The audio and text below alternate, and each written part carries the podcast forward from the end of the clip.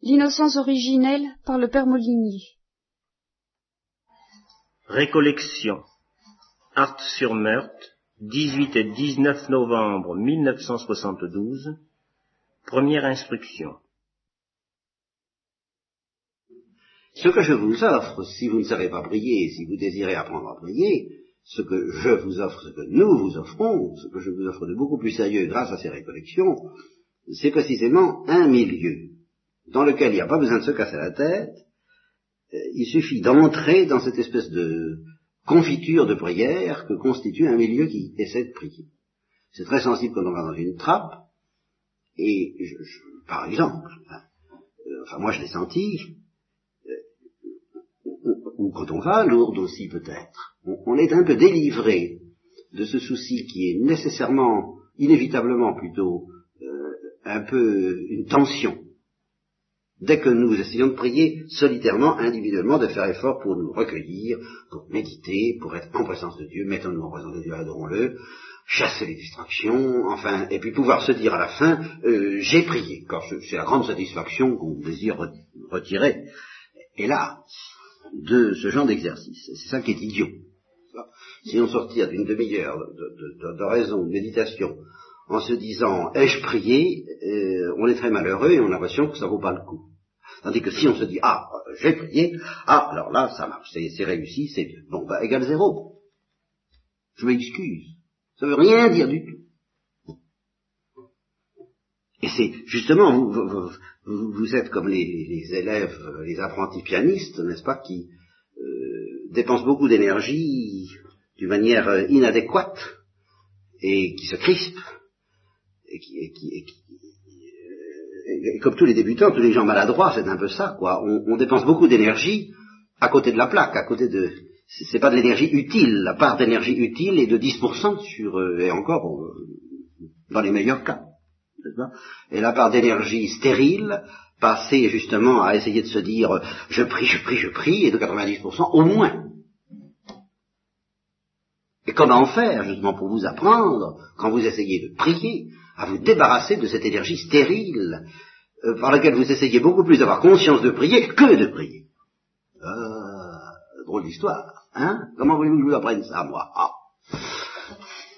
Alors je vous offre ce truc, qui n'est pas un truc, qui, qui, répond à une réalité très profonde, et qui est en même temps un peu un truc pour débutants, se mettre en présence d'une communauté priante, et puis de se dire, je ne prie pas.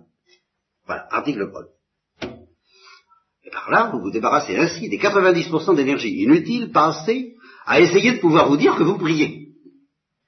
Vous comprenez? Ça, c'est... Temps perdu, force perdue, euh, ça ne à rien. Alors en vous disant je ne prie pas, ben, vous êtes tranquille, voilà, c'est une affaire bien entendu. Je ne prie pas. Deuxièmement, ça prie autour de moi. On prie, je sens, je sens que ces gens-là prient, ont envie de prier. Vous me direz, c'est peut-être une illusion, parce que s'ils pensent que moi, par exemple, parce que je suis immobile,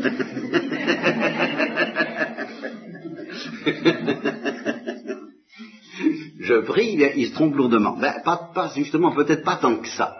Toujours pareil. Vous n'avez pas conscience de prier, mais qu'est-ce que vous en savez? Qu'est-ce que vous connaissez de cette, qu'est-ce que vous savez de cette connaissance mystique? Dont parle le Père Chauvat, qui s'agite au fond de vous-même et qui est bien au-delà de la conscience que vous pouvez en prendre. Même si vous en prenez conscience, c'est bien peu de choses à côté de la réalité, et même si vous n'en prenez pas conscience du tout, ça peut être, vivre. Et, précisément, euh, je l'ai déjà dit, ben, c'est une bonne occasion de le répéter, un, des premiers signes auxquels vous pouvez reconnaître que cette connaissance mystique, cette, chose-là, cette, cette réalité que d'autres appelleront Saint-Esprit, peu importe le nom, je, connais une, non baptisée qui appelait ça ça, justement. Ça. C'est tout ce qui est trouvé comme nom à dire à propos de, cette chose-là. Ça. Et quand je lui parlais de la Trinité, il me disait non, ne parlez pas de tout ça, c'est des mots pour moi. Mais ça, oui, je sens que ça, ça existe. Eh bien, un des premiers signes auxquels, vous pouvez reconnaître que ça bouge, hein, un peu comme une femme reconnaît ça bouge en elle au début d'une maternité, eh bien ce sera précisément la conscience douloureuse de ne pas prier. Quand vous commencerez à vous dire, mais je ne sais pas prier, quand les apôtres ont dit au Christ, mais apprends-nous à prier, mais, mais comment prier, mais j'arrive pas à prier, c'est probablement que ça bouge, que ça bouge. voilà.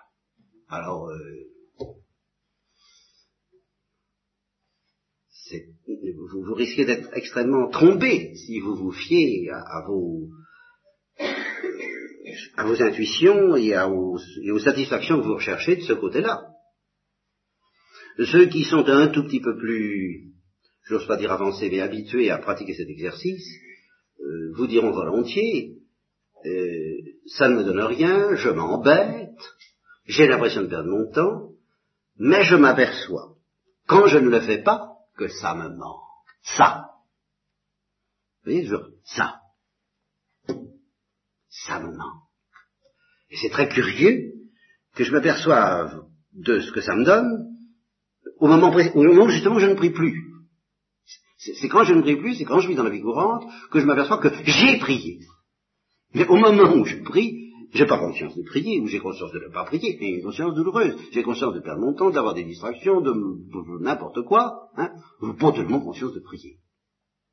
Mais après coup, eh bien je reconnais les jours où j'ai prié, les jours où j'ai pas prié, c'est pas pareil. Les jours où j'ai prié, je me sens nourri. Et les jours où j'ai pas prié, ben, je sens qu'il me manque quelque chose. De même pour la communion. Ce sera souvent pareil. Au moment de communier, ben, non, passe pas grand chose. Souvent. Mais les jours où j'ai pas communié, il me manque quelque chose. Voyez, c'est un petit peu comme euh, l'alimentation qu'on donne à des malades qui ne peuvent pas prendre par la bouche. Bon, alors on leur fait la perfusion, on essaie de, les nourrir comme on peut. Ben, ils se sentent pas nourris, parce qu'on se sent nourri normalement quand ça passe par la bouche. On a, hum, hum, hum, c'est bon, ça va. Hein si on, vous nourrit comme ça, par directement, bon, hein seulement le jour où on vous le fait pas, vous apercevez, il y a de l'hypoglycémie dans l'air, ou, euh, de la, de la fatigue, des choses qui... Hein et puis, euh, les jours où on le fait, ah oui, vous sentez tout de même que ça va mieux. Bien, les débutants sont des malades, nous sommes tous d'ailleurs des malades, nous ne pouvons pas être alimentés normalement par la bouche. Nous n'en sommes pas là. Si vous voulez, les saints, les contemplatifs, eux, Dieu peut les alimenter par la bouche parce que leur palais est devenu suffisamment délicat et fin pour repérer la nourriture, pour se précipiter sur la nourriture, la vraie nourriture, la nourriture du silence et de l'amour. Alors, euh, ils attrapent ça et puis euh, ils mastiquent et ils n'en perdent pas une bouchée. On n'en est pas là. Alors Dieu est obligé de nous alimenter autrement à notre insu. Voilà. Alors pendant la séance, comme je vous le disais pour les rayons, ben, on s'embête ferme. Et on a l'impression qu'il ne se passe rien et qu'on perd son temps. Ça, c'est bientôt fini. Là, euh, hein, hein, chaque fois qu'on me fait des soins, Dieu sait si ça m'exaspère et que tout ce que je demande, c'est si c'est pas bientôt fini. Eh bien, c'est la même chose pour le raison des débutants. Est-ce que c'est pas bientôt fini? Ce que Thérèse d'Avila disait, je regardais le réveil tout le temps. Eh oui, seulement à travers ça, on est nourri. Et quand on ne le fait pas, eh bien, on n'est pas nourri. Et récemment, quelqu'un me disait, mais comment, comment tenir le coup dans cette vie de fou qui est la nôtre euh, Plus on a de responsabilités en particulier, quelqu'un qui a des responsabilités importantes euh, dans la vie active, euh, vraiment, il n'y a pas moyen, c'est un tourbillon. eh bien, le père Chauvin, paraît-il, avait répondu déjà la même chose que ce que j'ai dit. Euh, vous, reconnaîtrez que vous êtes nourri malgré cela à, la souffrance même de ne pas pouvoir vous arrêter. Il faut que cette souffrance grandisse, peut-être jusqu'à devenir intolérable, et alors ainsi à obliger à opérer des délestages. On dira, j'en peux plus, il faut que je prenne huit jours, ou deux jours, ou un jour, ou un mois. Ça dépend des cas. Pourquoi pas, de temps en temps des moments de grande folie alors où on met le paquet. Mais euh, qu'on ait vraiment besoin de prendre, comme on dit. J'ai besoin de prendre. Alors, bon, je me suis laissé entraîner, mais je ne le regrette pas, parce que comme moi, vous ne pourrez pas me cette fois de ne pas vous avoir parlé pratique.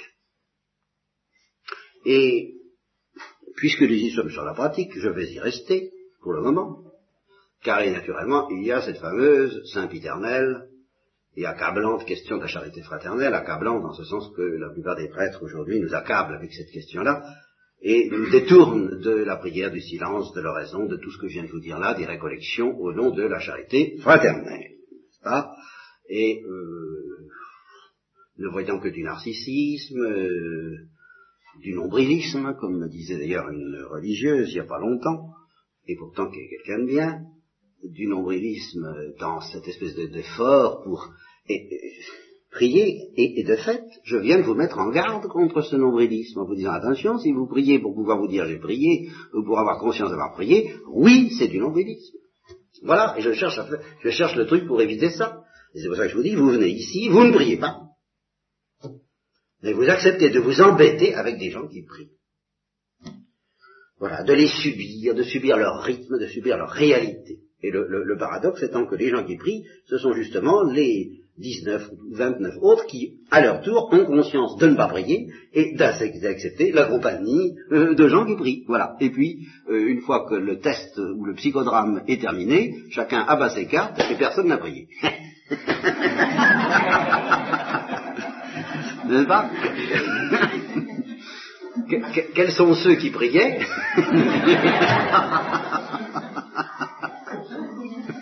Et bon, on s'aperçoit qu'il n'y en a pas. Et le résultat, c'est qu'aux yeux de Dieu, tout le monde a prié, mais sans nombrilisme. Vous voyez, ou sans narcissisme, parce que justement, on est venu comme des pauvres pour profiter de la prière des autres, et c'est la meilleure manière de prier, finalement. Pour s'insérer, pour se glisser, pour s'insinuer dans la prière d'un autre. Une collectivité. Mais qu'est-ce que c'est que prier la Sainte Vierge si ce n'est justement s'insinuer dans la prière de la Sainte Vierge qui, elle, sait prier. Nous, on sait pas. Alors, nous ne savons même pas ce qu'il faut demander dans la prière du Saint Paul. Nous ne savons pas. Nous ne cherchons pas à savoir. Glissons-nous dans la prière de celle qui sait, qui est la Sainte Vierge, qui est l'Église, qui est une communauté, qui est n'importe quelle... quand deux ou trois sont réunis en, mon nom, je suis parmi vous, il est parmi nous. De sorte qu'en effet, chacun peut avoir une carte à la fin en disant, ben non, moi j'ai pas prié, je me suis inséré dans votre prière. Mais moi non plus. Ben oui, mais il était là. Et la Sainte Vierge était là pour nous apprendre à prier. Sainte Vierge n'a quand même pas passé son temps, c'est un fait, à agir. Elle a beaucoup prié. Et des nuits entières probablement. En tout cas des journées entières. Et puis comme l'a dit un père de l'église, je ne sais pas lequel, peu importe, mais je crois qu'il avait parfaitement raison, elle priait même dans son sommeil. Je dors, mais mon cœur veille. C'est évident quand on est possédé par Dieu, on ne peut pas s'arrêter. Elle ne s'est donc jamais arrêtée. Elle aurait très bien pu, d'ailleurs, diriger le dispatching de n'importe quelle euh, entreprise industrielle moderne, elle n'aurait pas cessé de prier pour autant. Euh, mais elle pouvait aussi euh, s'arrêter et, son instinct lui portait irrésistiblement à contempler, à adorer et à ne faire que ça pendant des heures entières. Alors, la charité fraternelle. Eh bien, c'est une remarque de bon sens que je vous ferai. Ça ne résout pas tous les problèmes, il y a bien des choses que je pourrais dire à ce sujet-là. Mais une qui me vient à l'esprit de plus en plus ces temps-ci, qui, est très simple. Il y a deux aspects dans la charité fraternelle.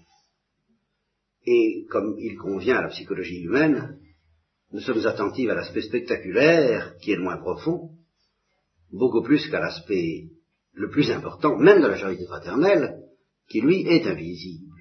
En gros, il y a dans la charité fraternelle elle-même un aspect actif et un aspect passif. L'aspect actif de la charité fraternelle, c'est celui auquel on vous invite, et alors Dieu sait si vous le connaissez par cœur.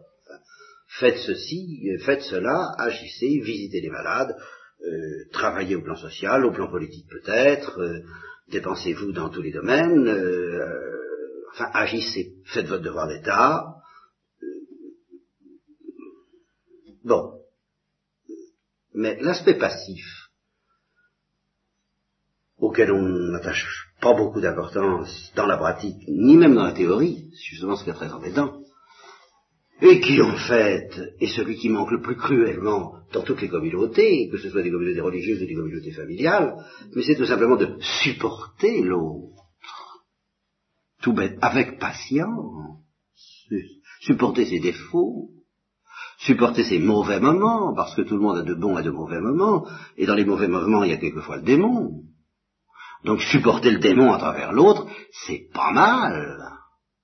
c'est au-dessus des forces humaines, tout simplement, et c'est de la charité fraternelle que je pratique pas? Bien sûr, mais je, quand, si je fais mon mea culpa, et vous en prenez note pour tout à l'heure à, la messe, eh bien c'est de ça d'abord que je demande pardon, et je demande pardon de cela plus que de ce que je ne fais pas activement, parce que ce que je fais pas activement, comment savoir ce que Dieu me demande de faire Tandis que pour ce qui est de me demander de supporter, je sais qu'il me demande de supporter que je ne supporte pas. Je sais bien quels sont ceux qui me demandent de supporter que je ne supporte pas. Je, sais bien ce que ceux, c'est eux, qui me demandent de supporter que je ne supporte pas. Ou très mal. Pas assez, en tout cas. Bon. Alors ça, cet aspect foncier de la charité fraternelle qui nous manque le plus. Alors là, il est évident que c'est étroitement lié à la prière. Où voulez-vous trouver le moyen de supporter si c'est dans la prière? On va voir. Mais c'est clair, ça. Quiconque a prié revient vers les autres avec plus de patience qu'avant d'avoir prié. Si on se laisse, quand les nerfs sont à bout, quand le tourbillon tourne, eh bien à ce moment-là, on est beaucoup moins patient, nerveusement et même profondément, que lorsqu'on a pris le temps de regarder la patience de Dieu. Car au fond, c'est ça.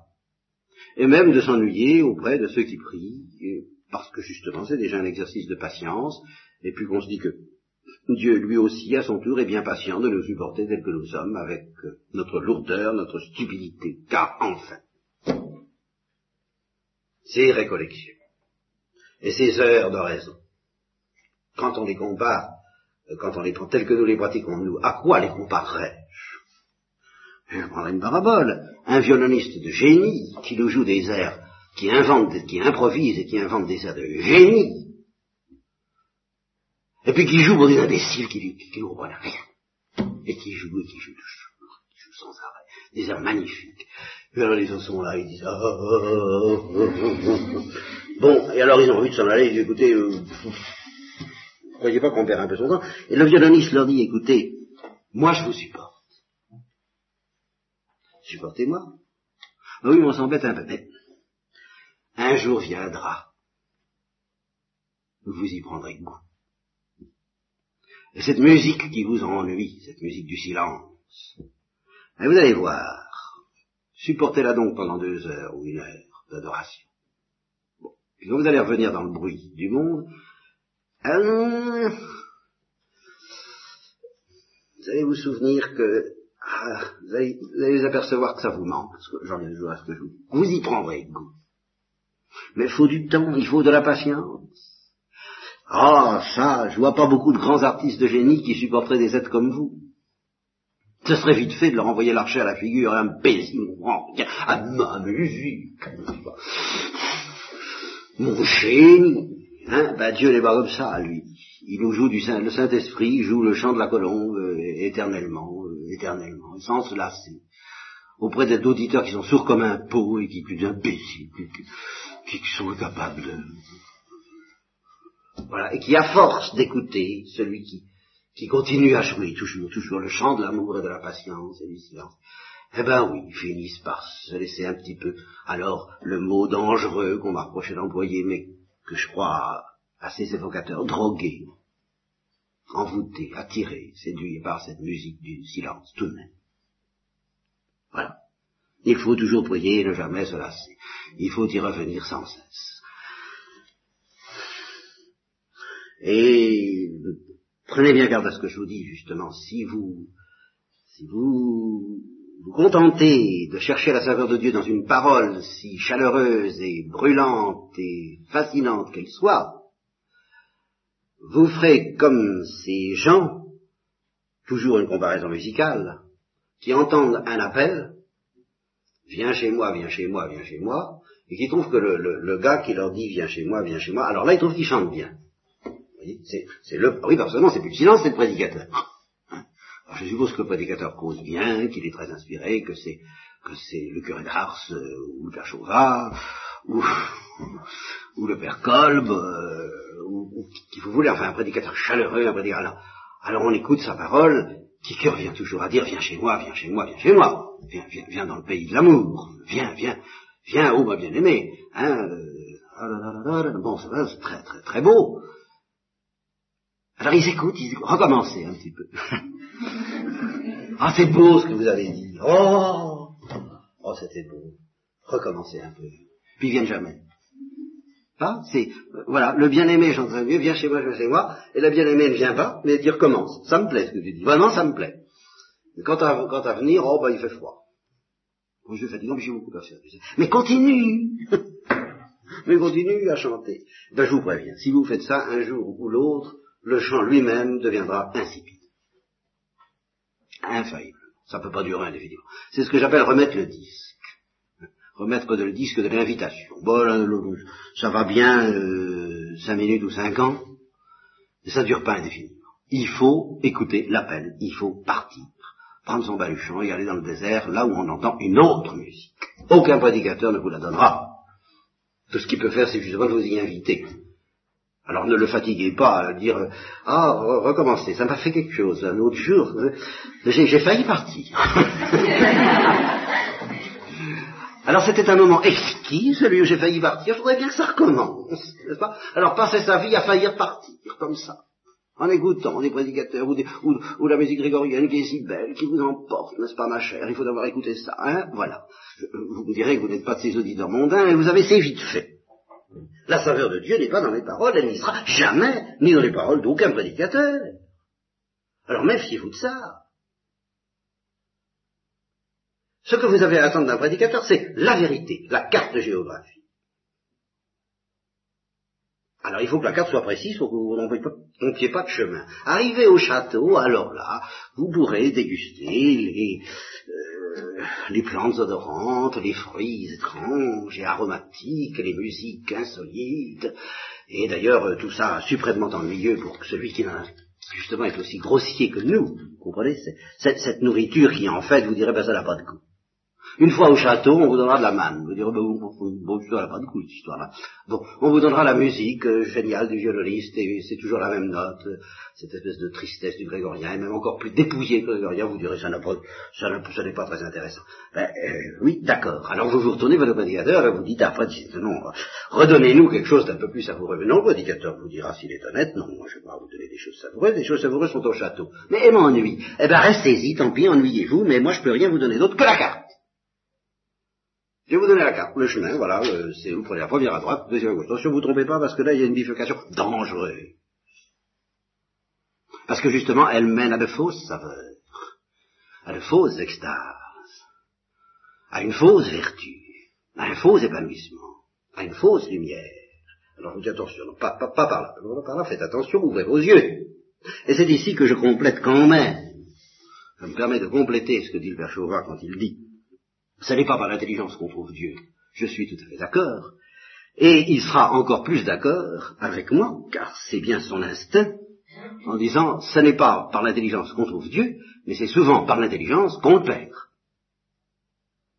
Conclusion, euh, on peut avoir tendance dans un premier temps, et c'est normal, à laisser de côté l'intelligence, à la laisser au frigo pour aller à Dieu avec la connaissance mystique par le cœur sans, sans réfléchir. Mais comme on ne peut pas tuer l'intelligence et que Dieu ne le désire pas, si on ne veut pas que l'intelligence fasse pousser de nouveau des ronces et des épines qui encombrent le chemin qui mène vers Dieu, il faut que l'intelligence, à son tour, se convertisse. Non pas qu'elle convertisse, car elle ne convertit pas, mais qu'elle se laisse convertir à son tour, ce qui est rude. Mais c'est indispensable si on veut que le chemin soit balisé une fois pour toutes et qu'on ne soit pas à chaque instant tenté de d'écouter des sirènes, euh, de fausses, euh, euh, de fausses de faux prophètes, enfin en un mot de faux prophètes. Car les faux prophètes ne mentent pas. Alors si on veut être tout de même en garde contre ces faux prophètes, pour avoir la certitude de posséder la bonne carte de géographie qui mène au bon, qui nous donne le bon chemin, qui mène au vrai château, où sont les sources d'eau vive, désaltérantes, rafraîchissantes et absolument insipides au départ, eh bien il faut accepter que le cœur, ayant commencé à amorcer la conversion, car c'est de lui que tout vient, l'intelligence suive et se laisse convertir à son tour. Alors là, la prédication peut servir à quelque chose, évidemment. Mais la prédication sert, si vous voulez, à structurer le pays conquis. Mais ne sert pas à faire la conquête. Mais c'est évident. La conquête vient d'ailleurs. Et puis il n'y a pas d'ailleurs du sentiment. Comme je le disais euh, il y a huit jours aux équipes Notre-Dame, la conversion, ça n'est pas une affaire d'intelligence et ça n'est pas une affaire de volonté. Parce qu'il y a aussi des volontaristes qui croient qu'ils vont y arriver à coup de volonté. Alors c'est très décourageant. Vous pensez quand on vous dit un truc pareil, ça n'est pas une affaire d'intelligence, c'est pas une affaire de volonté. Alors, alors, alors, c'est une affaire de quoi? Hein? Qu'est-ce qui, nous reste? Eh bien, je réponds avec Saint Paul, c'est une affaire de Dieu qui s'attendrit. Il faut obtenir que Dieu s'attendrisse. Et nous voilà dans la réco. C'est-à-dire euh, prier, demander, gémissez, supplier, obtenez qu'il se passe quelque chose en vous qui n'est ni de l'ordre de l'intelligence telle que vous la comprenez, ni de l'ordre de la volonté telle que vous la comprenez, ni de l'ordre du sentiment et de la, la volonté, il y a deux manières de la comprendre. Ou bien le sentiment, l'imagination, la sensibilité, bon, effectivement, c'est pas ça. Ou bien la volonté, j'y arriverai. C'est pas ça non plus. Alors c'est quoi? Ah ben, un je ne sais quoi. Qui est bien plus profond que le volontarisme est bien plus profond que les sentiments superficiels et que l'imagination, une motion irrésistible, une faim. Quand on meurt de faim, est-ce que c'est une chose d'intelligence ou une question de volonté? Bah, vous me direz, bien sûr, c'est le corps. Eh bien, dans le domaine spirituel, c'est pareil. Il y a un moment où on meurt de faim. C'est au-delà de l'intelligence et de la volonté. Voilà ce qu'il faut euh, demander que ça vous soit donné, malgré que vous et moi n'avons pas beaucoup de racines, malgré que vous et moi avons beaucoup de ronces et beaucoup d'épines, eh bien, il faut demander inlassablement, Seigneur, aie pitié de nous et ah, donne-nous, donne-nous le, rafraîchissement qui, nourrit en même temps, qui, et qui donne que, qui, fait qu'au début on n'a peut-être pas très faim et très soif, mais justement le premier effet de cette nourriture, c'est de commencer à augmenter la faim et la soif, et qu'on se met à, vous savez, le gosse euh, qui veut pas prendre quelque chose et puis on lui en donne et à un moment donné il change après avoir fait la petite bouche, il tiens, encore. Vous voyez? Alors là c'est un moment décisif dans la vie spirituelle, celui où on commence à, dire ah oui j'en voudrais bien, tiens oui au fond, au fait, tiens c'est pas si ah oui alors là euh, récemment quelqu'un m'a dit oh il y a pas longtemps. Alors alors ah oui si c'est ça ah oui alors ça, ça vaut le coup ça, ça vaut ah oui ça doit valoir le coup ben, qu'on vende tout pour acquérir cette perle précieuse. Elle a pressenti ça. Fugitivement. Ah, mais alors si c'est ça. Oh, mais alors, oh, oh, oh, alors là, oui. Oui, alors là, ça vaut. Ben, voyez-vous, c'est un tout petit pressentiment fugitif? Ben, demandez-le. Demandez-le parce que ça, c'est, ça, se remplace pas, il n'y a pas de prédicateur qui tienne. Ni de volontarisme qui tienne, ni d'intelligence qui tienne. Alors ça, je le sais. C'est pas la théologie qui vous donner ça. Tiens. Et c'est pas la vertu non plus, ni la volonté non plus. C'est la miséricorde de Dieu. Elle va demander là. Je vous en dirai pas plus ce soir.